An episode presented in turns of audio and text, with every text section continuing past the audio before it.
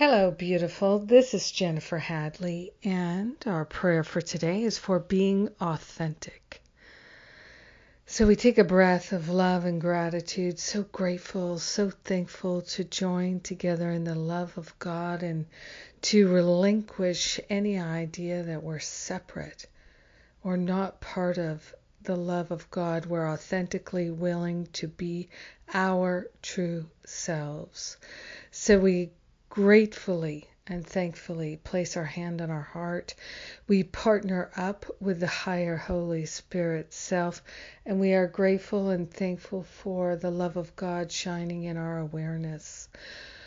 We are grateful and thankful to consciously represent, to represent the love of God in our conversations, in our relationships, in our activities, in our daily experience of relating as the love of God, to the love of God, with the love of God, in the love of God, we are grateful and thankful to be truly helpful, truly helpful to ourselves and to all who cross our paths.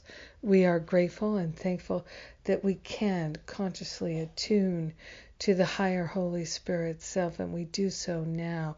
We are grateful and thankful to lay upon the holy altar fire of divine love any sense of being inauthentic, unloving. We are grateful and thankful to claim the peace of God as our true identity. We are grateful and thankful to claim the beauty of God as our true identity. In gratitude, we share the benefits with everyone because we're one with them. In gratitude, we allow the healing to simply be. And so it is. Amen. Amen. Amen. Mm. So grateful. So thankful. Prayer works. Yes.